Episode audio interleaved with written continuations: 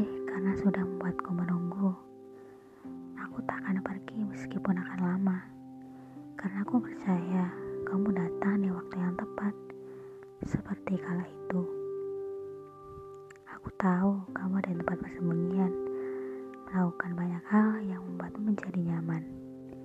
Simpan itu ya, agar kamu bisa ceritakan untuk esok saat bumi sudah pulih. Dan aku juga akan melakukan itu untukmu. Pundak untukmu bersandar saat ini.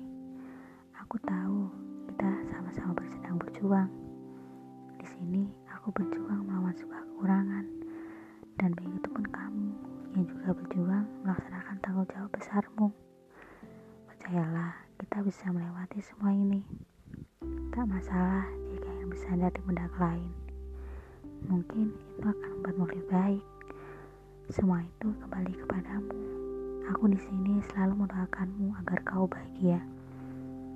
Semoga kita bisa lekas bertemu ya. Jaga dirimu baik-baik. Bentakan alas sujudmu saat rasa rapuh, karena Tuhan yang akan bersedia menguatkanmu. thank you